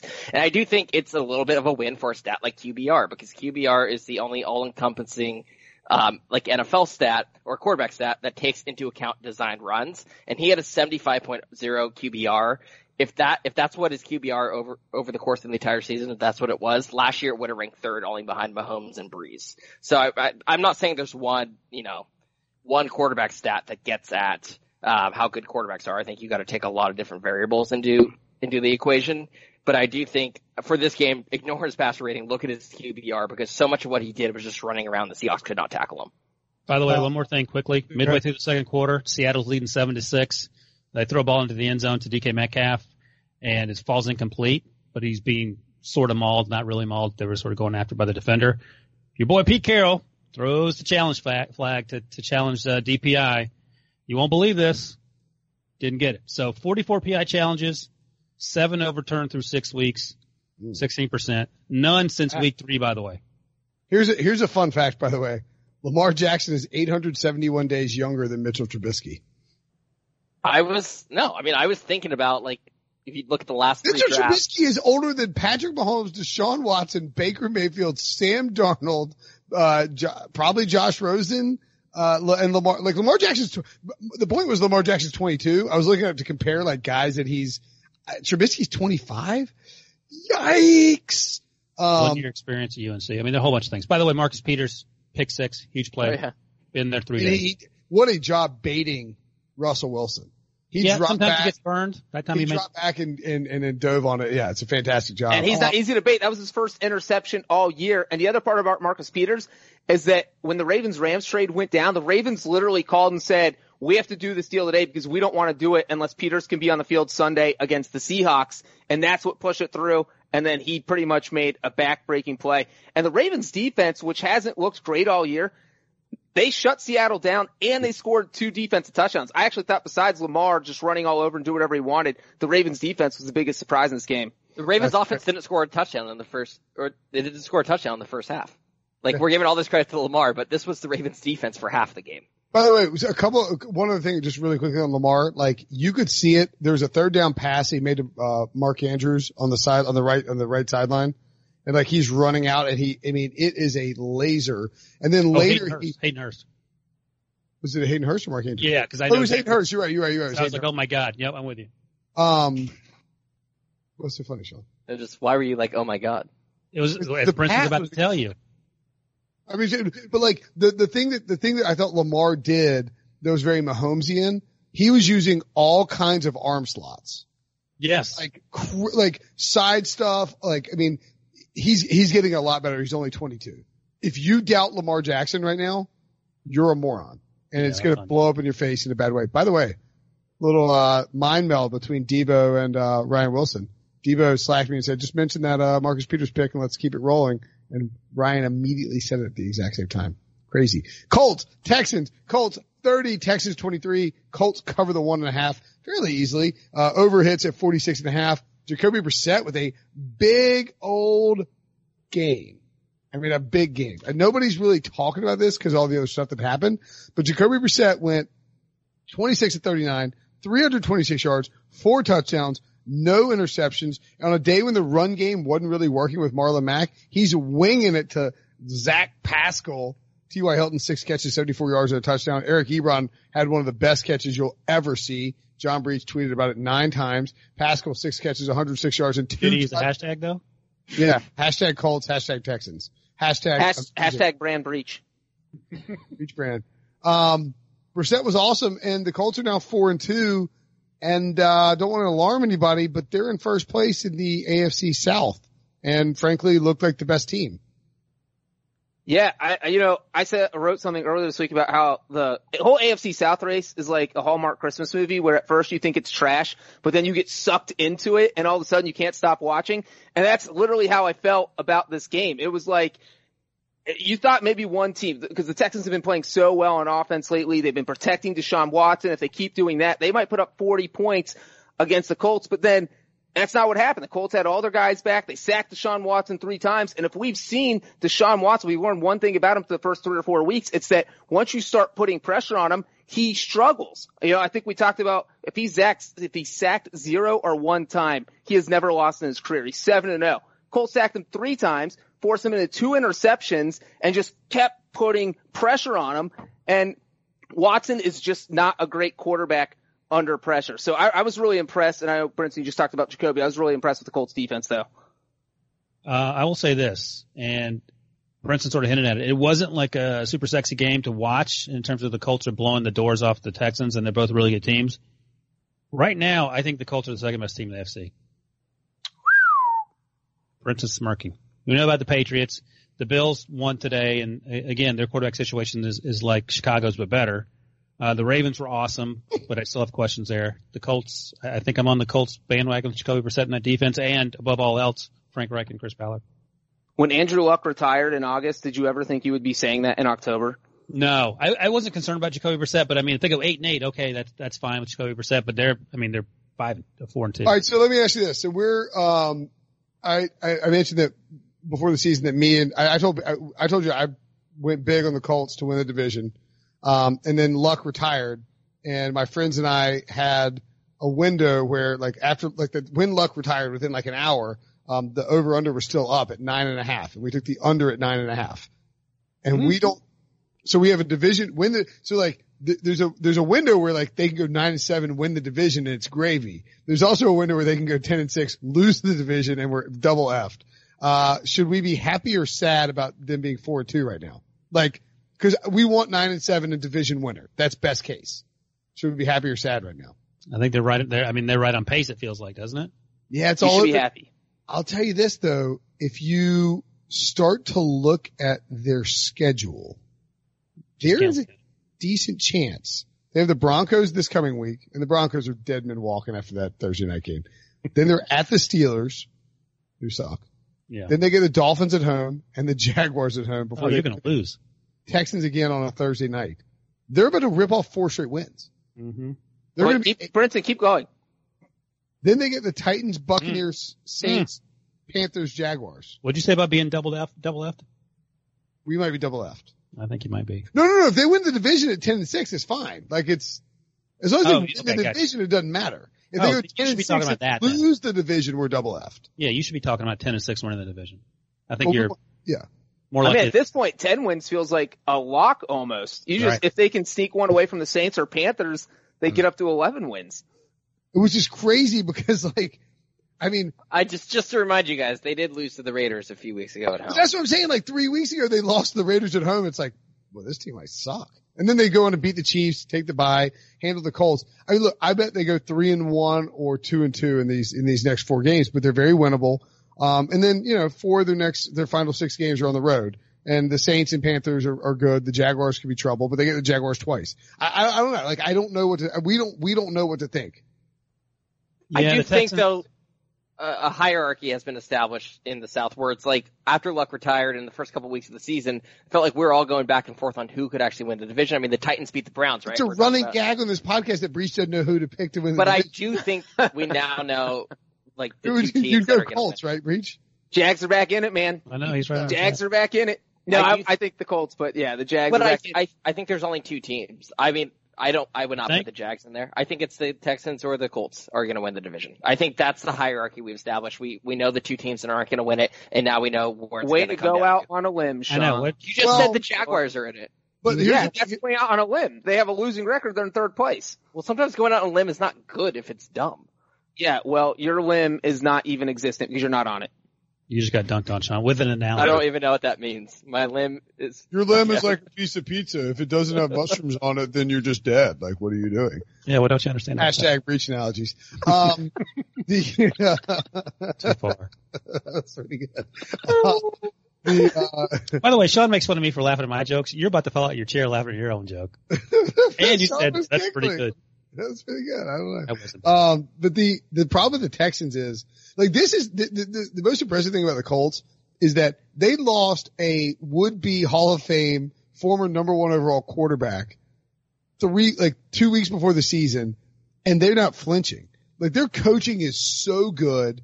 Chris Ballard's done such a good job building out this roster. They have so much depth on both sides of the ball. Matt Eberflus should be a head coaching candidate this all season. This guy's like th- that defense shouldn't be great, and they're not great, but they're pretty darn good. So I give them a ton of credit. Um, Darius Leonard came back after three games, had a, I think he had an interception at the end there. Great interception. Yeah, great interception. Deshaun Watson was okay in this game. I didn't He was asked to do a lot. Yeah, as, as Breech pointed out, when you start beating him up, he ain't who he thought he was. But again, they he's- were down twenty-one-nine in the early in the third quarter, and it was sort of felt like they were. That's not the game they need. I mean, obviously, no one wants to be down twenty-one-nine, but like, I, I don't know that that's how they need to play their game. And the Colts, credit to the Colts, they didn't take their foot off the gas. And also, you know, like to like to make fun of Bill O'Brien. He went for it twice on fourth, fourth and um, fourth and whatever situations late in the game. Got the first one, didn't get the second one, but at least he went for it. I don't think we should applaud people for that, but we're still not at the point where that's obvious. So we like to make fun of Bob for some of his play calling decisions. No issue with that. Also had a great red zone call early in the game, a little like option to one of the wide receivers. Um, that was a pretty slick play too. I was impressed with him. Yeah, Did you start uh, Zach Pascal in fantasy? of course. Yeah, of course Uh, you did. Who didn't? Uh, by the way, Colts with four passing touchdowns in the game the past 30 seasons. Peyton Manning did it 22 times. Andrew Luck 11. Jim Harbaugh once in 97. And Jacoby Brissett once on October 20th. Happy birthday, mom. Titans 23, Char- I don't know. Titans 23, Chargers 20. Mm, My mom's birthday. Happy anniversary, Ryan. thank you. Um, I think you should take 20 minutes to talk about why the Chargers and Phil Rivers are straight doo doo. I got, team. I got pretty worked up about this one. I Did don't you have your who- doll with you? Did you see my doll is right over my Oh, shoulder. there it is. He's a little bit Uh, discarded though. He was definitely fidgeting with him during the game. He was crying. There it is. He's pointing Philip Rivers face down for being I- naughty. I don't know whether to be more angry at Mike Vrabel or the or or uh, or Anthony Lynn because they're both morons. Which part for Vrabel? Mike, Lynn, Ra- Lynn for sure. first of all. Mike Vrabel. There was a turnover on downs on a very obvious spot. And uh, by the way, the Titans uh, Titans were minus two and a half or minus three, depending on what you got. Over was forty two and a half. Somehow this friggin' game went over. Should have never gone over. Uh, the Titans it, covered if you got them at two and a half, clearly 23-20. Uh, Philip Rivers had a pretty nice game, but, um, at midfield, the Titans are looking to ice the game out and they go for it on fourth down and one. And I, I applaud it. Mike Vrabel, good job. Quarterback sneaks Ryan Tannehill. He clearly gets it. And these refs come running it. What do you mean? What are you shaking your head at, Ryan? He clearly He- got I don't think he did. I'm fine with you challenge it. My issue with the only issue He that didn't challenge it. No, no, I'm I'm I'm I'm fine with you challenging Vrabel about not challenging it. My only issue with the play call with Tannehill, you definitely go for it there. He jumped straight up like Tom Brady, Drew Brees. They dumped. Not- they that's jumped not how you quarterback sneak it. No, you don't. What, who was that? It was Case Keenum. Yeah, it was the Keenum like uh, goal line thing. It was like it was a jump ball before the You start, the, of go, the basketball you game. go low and you just burrow as far as you can, That and my the only refs have no choice but to give you the first down. They default to giving you the first down. Why does everyone suck at this? You just go low and burrow, and God, it's so annoying. So anyway, they do that, and they they don't get it. They don't overturn it. Vrabel's like got his challenge flag out, but then the ref somehow talks him out of it. He's clearly flustered. Rivers marches them, and this is after the, the, the Chargers had scored immediately on a, on a pass to Austin Ekeler, who, by the way, is so much better than Melvin Gordon. And they try to shoehorn this stupid offense with Melvin Gordon since he came back from the holdout, and it sucks. And when they, they get down by 14 points, they run the offense through Austin Ekeler, and it looks good, and it looks like what the offense looked like the first few weeks. The Chargers are actually interesting. So anyway, they get down to the goal line, and they have, uh, I, like I, I went through and wrote about this earlier, so I don't, I don't want to make sure I don't want to mess it up. They had first and goal at the one yard line because Austin Ekeler looks like he scores. It's ruled a touchdown. Uh, they come back and review it and they say, hold on. Um, he wasn't in. He's down at the one. There's 39 seconds on the clock. They're like, because we did an official review, we have to run an automatic 10 second runoff of the clock. The Chargers are like, well, crap, we're out of timeouts. You know, go ahead and run it. Mike Vrabel declines the runoff and uses one of his own timeouts to Well- decline the 10 second Well, runoff. it's okay though. Yeah, I agree with. I thought he made the smart call there. No, He wants it's to- stupid. You If they can't. a uh, touchdown- They're- but they're at the one yard line. They're going to have time for at least two plays, no matter what. If they score, you need time to score. You're playing the biggest group of morons in the NFL. Uh, they yeah, but that's not- constantly poop their pants in It, games. it's it's what Belichick like did in the Super Bowl when he didn't take the timeout at the one yard line because the Seahawks in a way were expecting them to take a timeout and he wanted to see them handle the situation where they have an awkward timeout situation. They might not be able to run the ball. Sean every Sean jokes about, and he's not even wrong because it happened again today. Philip Rivers walking off with his head up in the like in the sky, like pouting, like why did I, I do? Why do why can't I win the big one? You call And it happens every Sunday. So make Rivers and Anthony Lynn deal with a running clock. with no timeouts. But there was no review in the Seahawks Patriots Super Bowl at that point. Seahawks had to run up and run a play without thinking. The clock, the, the refs stopped the review, so the Chargers basically got a free timeout to talk over the play. The Seahawks never got that chance. So But that the- is what, that's what, that's a completely different situation. Yeah, because well, they one- had time to huddle and they One is in the Super Bowl and one is just the Patriot, the, the, the Chargers crapping their pants on a casual Sunday. All right, go ahead. Keep going with the play. So So, it's anyway- 39 seconds. immediately after, yeah, Vrabel calls a timeout. Immediately after, the Chargers get a false start. And it's like, this is like, go ahead, back it up, back it up, baby. Go back to the 50 and punt for all I care. Um, they get, they get back, they get a false start. Rivers throws the innings into Mike Williams. There's a, a, a BS, uh, PI flag called on, on Malcolm Brown. They get another first Butler. down and one. Malcolm Butler, excuse me. They get another first down and one at the, at the goal again. Now there's 34 seconds. They run Melvin Gordon and they like signal touchdown. So this is their second touchdown in the past like, 10, like 10 seconds. The refs review it. They come back. They're like, nope, he was down. Now we do have to take a 10 second runoff. And so they, they actually do the 10 second runoff. Vrabel doesn't call a timeout this time around because he's like, oh crap, I should have done it before. It should be down to nine seconds. It's not. It's down to 19. Uh, it's down to 20, whatever, whatever the hell it is. Brendan, let me agree with you real quick though, because he should have done one or the other. Like either you want the time or you don't. That is where I thought he blew it. Like if you want the time, you use both timeouts. If you don't want the time, you let the 10 seconds run off both times. You're not split there. And Yeah. just for one added context to make sure everyone understands, a field goal by the Chargers sends this game to overtime. So like the Oh, yeah. touchdown is the cherry on the top, but you Correct. gotta get three. You gotta get three. You And cannot, in Vrabel's defense, the first time he called a timeout, and then he realized the Chargers are morons, so he's like, "I'm done. I'll let them kill, shoot themselves." After in the face." false start, he's like, "Why did I do that?" he took his headset off and walked back to the locker room. Right. Cause the, yeah. Cause the, anyway, so the Chargers go for it and don't get it. Now there's a 10 second runoff and I believe there's nine, no, no, there's 22 seconds, right? Yes, 22 seconds. There's 22 seconds and the clock is going to start when the, when the, when he winds it, his clock's going to start. The Chargers run Melvin Gordon again up the middle and he doesn't get it, but it looks like he fumbles and the Titans have the ball with like eight seconds left. And it's utter pandemonium and just total chaos.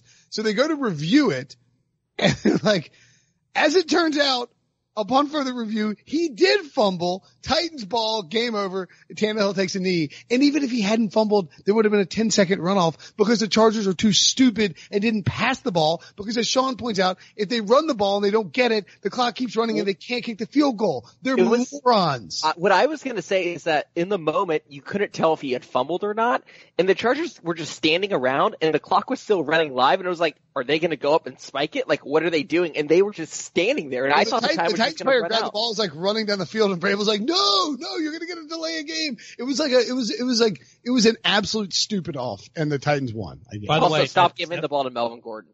Austin that- Ekeler's a better player. They didn't And score. every- the- Go, go Ryan. okay, I was gonna say they didn't score on the Melvin Gordon uh, final play, and yet they had to stop the clock, which is another blunder by the refs. But they did get it right. Credit to them for that. And one last thing, and then you can talk Breech. Why on God's green earth? Number one, you mentioned Ekeler, Brinson. Why not just have Philip Rivers do the non-Tannehill QB sneak, and you don't have to worry about it. You win the football game. Yeah, well, this is the thing. Like, this is a fireable sequence for Anthony Lynn. That is how bad this was. Because look, the Chargers were out of timeouts, but they got two free timeouts with these reviews. They were literally able to go walk to the sideline, talk this over, and say, "Hey, if Anthony Lynn calls Melvin Gordon up the middle." Philip Rivers can say, hey man, he held out. He kind of sucks. I don't think we should give him the ball. Maybe we should throw it because we need a field goal. There was like nobody questioned this play call. Philip Rivers has been in the league since 2004.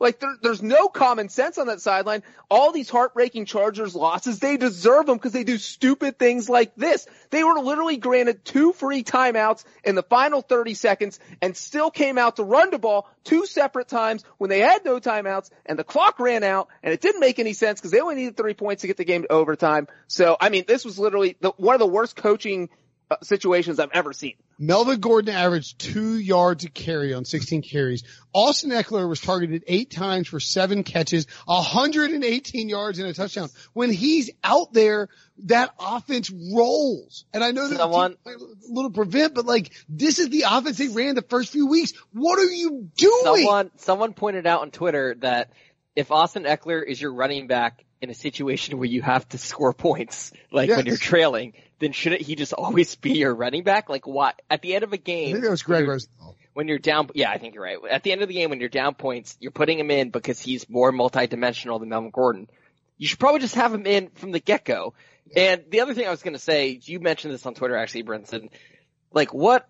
I know the Chargers lost Pat, or the Chiefs lost Patrick Mahomes, but like What a, what a win the for them for, for on Yeah. Sunday because every single team, starting with the Broncos, obviously on Thursday night against the Chiefs, every team in the AFC West that was in a position to capitalize on this three week absence that Mahomes is going to be gone, completely doo dooed themselves in the pants. And Doo-doo. you mentioned this. This is like peak Chargers. Mahomes is out for weeks. This is your window. They're two and five. I have no idea They're how in the they're two and basement. five. They're in last How are place. two and five? I This don't know. two I know they're hurt. This is not a two and five team. Can I ask a question? Who has a, and I'm not joking, who has a better quarterback situation right now? Ryan Oh. Tannehill and the Titans or Philip Rivers and the Chargers?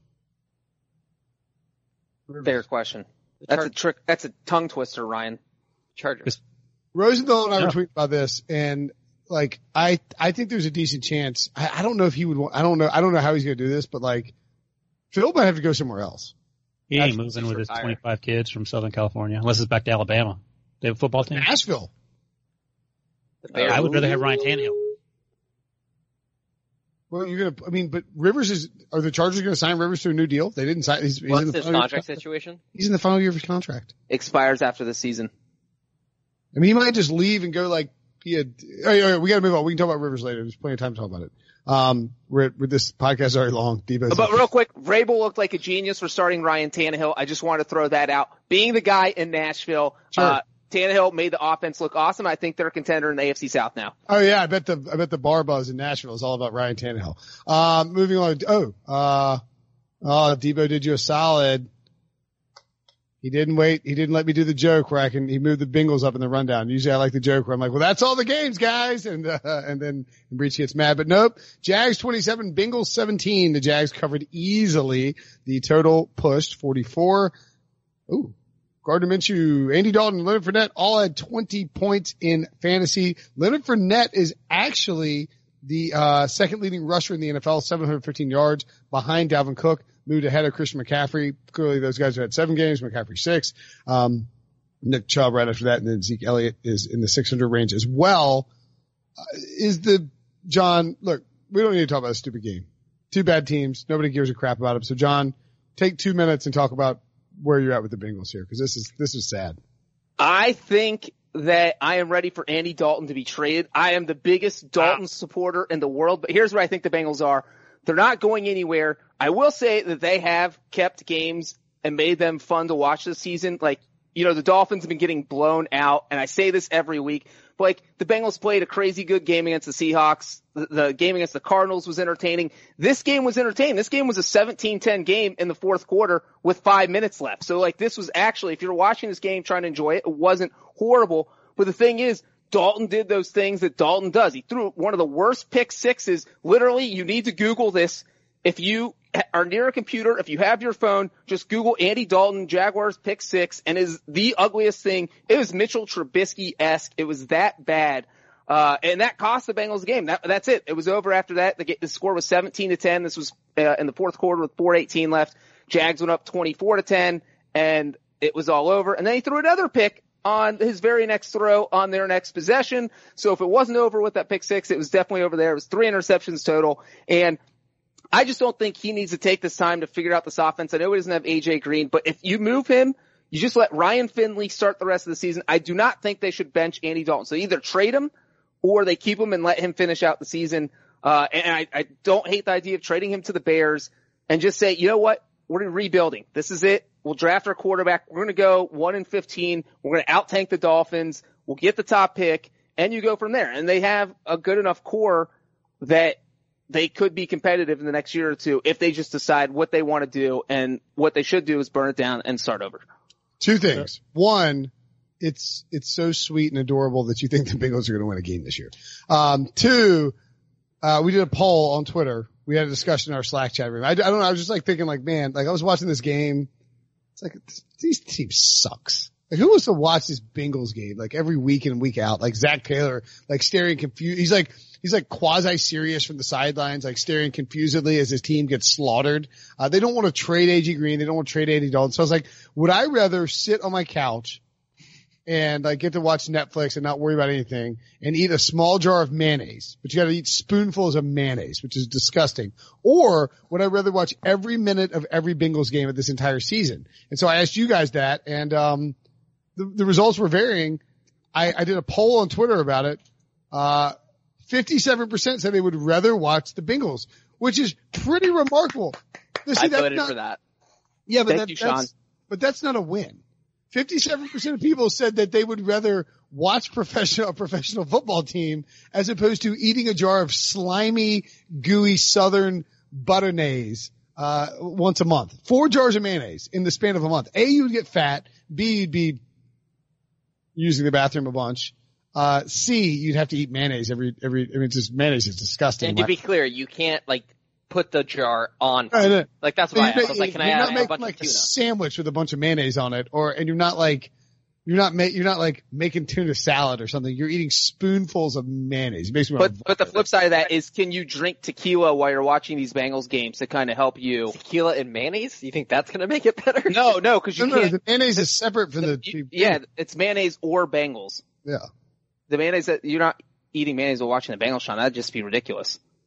Can I point out that uh, the leading rusher was Andy Dalton for the Bengals, four carries, carries for 33 yards. Joe Uh, and I'm glad you pointed out because if you take Dalton's yardage out, the Bengals rush for zero yards. Speaking Next- of speaking Dalton of Dalton's is- yardage, speaking of Dalton's yardage, I think it's time for a quick Trubisky Dalton tattoo sticker bet update. The NFL record for passing yards in a single season is 5,477, set by Peyton Manning in 2013. Andy Dalton is now more than a thousand yards off the pace at 4,395. All And right. it'll still just be his second 4,000 yard season. Like, he's having the second best year of his career. And it's absolutely. Well, that was the thing I was going to ask Breech is that I feel like, look, I'm going to admit, I don't watch many of these Bengals games except when they come on Red Zone. How do you rush And- 16 times for Well, zero? look, this is what I want to ask. He always ends up with like 250 yards, but I swear to God, at the second quarter of every game, I somehow just flip on over to see the box score. And today I looked in like the second quarter, he was 3 of 11 to, for 23 yards. I feel like this is every single game in the first half. He's like 2 of 10 for 18 yards or something. Yeah. It is every single game, and that's why I would not eat the mayonnaise I watch because then they make the game interesting somehow. I don't know how an 0 7 team has a one point loss to the Seahawks, a four point loss to the Bills, a three point loss to the Cardinals, a six point loss to the Ravens. It makes no sense because they get blown out for the first John, half. John, we're not going to let you do this. You're One not gonna final- let You're emotionally not break talking yourself back. podcast? He's not talking They yourself could be, back they into could be 4 and 3, guys. It could be seven and zero Wait, So- no, Breech. if they would have kept Marvin Lewis. Breech, I have one All right, we question. gotta move on, No, no, no, one, no, one question, one question. Do you admit that 10 and 6 is finally off the table? Because they're 0 and 7. Yeah. I mean- the joke. Doc. Yeah. Can you forfeit a game if you mentioned Marvin lead? Lewis, by the way, because like talking about a guy like Arizona State's role. Arizona State looks good. Marvin Lewis is coaching there with Herm, living lo- loving life. The Bengals look like they have have a massive downgrade in coaching somehow. Um, our plan to cover the Bengals Dolphins game in Miami in week 16 on site is we got funny to you should mention the Dolphins because they're the next team we're talking about. Bills 31, Dolphins 21. The Dolphins covered the 17 point spread. The over hit thanks to Micah Hyde taking an onside kick to the house in the waning moments of this game and Ryan Fitzpatrick refusing to die. You little bearded zombie, you. Josh Allen, 23 fantasy points. Uh, Christian Wilkins was ejected. The Dolphins actually had a lead in the fourth quarter. DeVante Parker, six catches, 82 yards and a touchdown. Not sure how you feel about that. Sean and Ryan, uh, three touch, three receiving touchdowns. And, um, this is like the closest maybe that the Dolphins were going to get for a while to winning a football game uh, until they play the Bengals. Well, well, very quickly, Ryan, you're, you're our resident, whatever, Buffalo guy. Um, what'd you think? Uh, slow Uh, start. Um, the very first play, the offensive, very first offensive play of the game for the Dolphins, I thought was going to be a harbinger of things to come. Um, Ryan Fitzpatrick turned around and threw a, a backwards pass to the to the running back, and it, it went for like a ten yard loss. he somehow salvaged that. Uh, Fitzpatrick didn't play terribly. I thought that uh, Josh Allen made some decent throws, which we hadn't seen Josh a lot Allen. of. Oh, sorry. I thought you were Josh Rosen. Yeah, no, Josh Allen of the of the Bills, and the Bills defense woke up late, and they made some plays. I feel like the Dolphins right now are sort of a trap game team, and I don't really put much into the final score in terms of what it means for the for the Bills, and it concerns me going forward because there's I feel like the the Dolphins as a trap game team could go into Pittsburgh and win that football game, but the Bills are still like a top three four team for me in the AFC. It all comes down, and we always compare them to the Bears. How is Josh Allen going to play from one week to the next? If he continues to improve, continues to minimize the mistakes, they're going to be a good football team. They're going to make the playoffs. If not, they could slide towards the in the second half of the old season there. All right. Uh, you want, yeah, Breech, go ahead. Fun fact. The Bills had given up zero points in the second quarter all season. They played the Jets, Giants, Bengals, Patriots, Titans. None of those teams scored on them in the second quarter. The Miami Dolphins scored 14 points on the Bills defense in the second quarter. Mm, that is a fun fact. All right, let's get moving. Nobody cares about this game. the Dolphins stink. The Bills are fine. They'll make the playoffs, but they're they're fine. Uh, By the way, Rams, Brian Flores is not a great coach. Go ahead. uh, I'm with you there. I'm not sure he's great. Uh, Rams 37. Just, no, two more games. Rams 37, Falcons 10. Matt Ryan is injured late in this game. The Rams easily covered. The under actually hit uh, for the uh, I think the seventh straight week.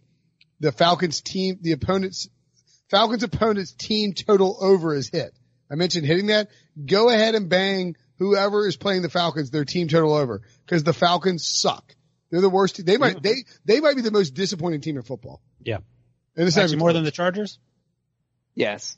Yeah, I think so. I mean, I don't. I I like, think equal ground. I mean, fine. they're the, well, the it's- thing is, is Chargers are blowing games, that, like, uh, but at least they're in them. You know what I mean? They have a chance Yeah. to win. The Falcons don't have a shot to win by the end of the first half in every every single week. Jared Goff had a nice game, bounce back situation for Todd Gurley. Jalen Ramsey played well. Uh, Rams had a three game losing streak. They put up a bunch of points. The Falcons have lost five straight. They're four and eleven in their past fifteen games. Um, Matt Ryan is supposedly his injury is not serious, but he's 16 to 27 for 159 yards, no touchdowns. Left the game with an ankle injury. We got to see some Matt Schaub, our old friend. Uh, Dante Fowler, three sacks. I, I, I don't know what to say about the Falcons anymore. They are garbage. Can I add a couple things here? You can do whatever you want. Uh, with about 12 minutes to go in the second quarter, this stat flashed across the screen. Atlanta had gone 266 plays without a sack dating back to September 21st. They didn't get a sack in this game at all, so that that uh, has gone up uh, several more plays. And Atlanta's defense is so bad that Jared Goff duped the doo doo out of Deion Jones, who was the most athletic player on that defense. Oh yeah. That's on his rough. run into the end zone, into the old Russell Wilson stick the ball out as he crossed the end zone just to mock the rest of that. I mean, He shattered his ankles. Like De- Deion Jones had a straight line to Jared Goff and he just juked him left and went right. It's brutal. Arthur Oh, Blank said he's not going to fire Dan Quinn. Should he fire Dan Quinn into the bye week- if they lose to the Seahawks? That's right. They're going to lose to the Seahawks, go into the bye. And look, he fired both coordinators last year. He wanted to take over the defensive play calling. He did that. And then he said after this loss that he's going to help spread, let other people call plays on defense as if to spread the blame around and, and try to, you know, deflect from him being not great at what's going on. So I don't know why you would keep him after the bye. That means I do give up on the season. He should fly back to Seattle with the Seahawks. 'cause That, that's where he came from. Yep, it's a fitting end to his career as a Falcons coach. Ooh, interesting little uh, nugget here then, I guess. The Ryan Wil- Ryan, you better take the Falcons against the spread in the Seahawks game. Oh yeah, Little theory Your that conspiracy. the Ooh. uh, mentor, the mentor, Oh. or the guy like like Dan Quinn's about to get fired. Do you think Pete Carroll's just going to run it up on him? Pete Carroll is extremely optimistic too, so I could see him feeling sorry for. Yeah, that's a good one. But I Pete, Carroll just, but Pete Carroll did just lose at home to the the Ravens, so he may be concerned about that. Um, By the way, Oh, Matt did you- Ryan hasn't missed a start since 2009, his second season. yeah. So if he does miss it, um, I think he has the third longest streak or something like that um, among quarterbacks. I'm trying to go take a screenshot of the um of when uh, Devonta Freeman got ejected. Mhm. I, I mean, did you guys see this? Why are you? Why do football players punch players in the head? They're wearing a helmet. Did you see Aaron Donald pick him up? No, you, have you not seen this? I saw I it like saw it. in passing. Aaron Donald's like holding him up. It's like an Andre the Giant choke slam move. Like he's holding tiny little Devonta Freeman up in the air, like I'll kill you. And Devonta Freeman's like wildly punching in his face. It's- One more thing, one more reason. Uh, um, I look forward to that tweet. One more thing, Dan, why Dan Quinn should be fired. And you actually mentioned this. I think you tweeted it out, Brinson. He was the only person on planet Earth and probably in the solar system that didn't know that Johnny Hekker was going to run that fake punt, or was it fake field goal? Whatever was the last? No, line. it was a fake, Fake punt. It punt. was A easy. great Yeah. fake punt. the Dolphins take field goals. What you're talking about? Yeah, yeah. Oh, okay. Yeah. But um, I think that was pretty obvious too. The the, the Johnny Hekker one because Johnny Hekker actually he has 20 completions now, I believe. He's arguably the best quarterback on that team. Yeah, he's better than Jared Goff. Well, But, we were uh, talking about uh, we were talking about qualified. Uh, what was it? Qualified passer rating or something? Like Johnny Hekker has the high. No, like Johnny Hekker's yards per attempt is like number two in the NFL. Yeah, I think Antoine Randall has the record for at least 20 pass attempts. He has a perfect pass rating. Uh, yeah. Anyway, the, the Rams. The Rams are. The, look, this is a big win for the Rams. They get the Bengals next week and then the bye. They they That's an automatic, two automatic wins. Right, that's what right, I'm but, but like they should have beaten Seattle if if if um Zuerlein makes that field goal, and they'd be five and two right now with a with a game against the Bengals before the bye. Six and two with the you know if they're six and two and you trade for Jalen Ramsey, it's a whole different ball game. So um in in uh, in that sense. I think the Rams are in okay shape. They can still make the playoffs. Big loss for the Seahawks. A good day for the Rams as a whole outside of the Niners winning. I do Uh, think the NFC West has overtaken the NFC North as the best division in football, which is a nice segue to the Cardinals game. That's a great segue to the Cardinals game. Let's move on. Cardinals 27, Giants 21. The Cardinals dogs on the road. Ah, my money line dog parlay almost won, except the Eagles coughed it up. The under actually hit this game despite a ton of points. Chase Edmonds, the top fantasy performer, and the Mm. Cardinals trolled everybody by saying you should do the little meme sign or like the or like the, the the Twitter meme thing where it's like you should have started Chase Edmonds. It's like, hey, jerk faces. You made David Johnson active even though he wasn't going to play. Three snaps. Yeah. Did you start David Johnson, Sean? Yes, and I had Chase Edmonds at one point in my roster, but I had to drop him for a quarterback when Mahomes got hurt. I started Chase Edmonds in a couple leagues actually. Oh, good for you. Yep. I'm a genius. Um, You're a staple genius. three wins in a row for Arizona. Three, three, and one, right? Could be four. yes. Could be four and three, if not for Matt Patricia. And Kyler Murray every single week looks. No, they, they should have lost that game. They should have lost I- that. Kyler Murray's good. He's Yeah. just flat out good. He reminds me so much of. I don't know if this. Yeah, yeah, and that was the comparison in the draft, right? Because he was short and played baseball and all that. But just watching him, the way he maneuvers in the pocket, he's so difficult for the first pass rusher to get to, and he's also, I feel like, really growing as a pocket passer. Uh, there's a couple throws that you can see that it looks like he's ready to take off, but he stays in there and he fires it.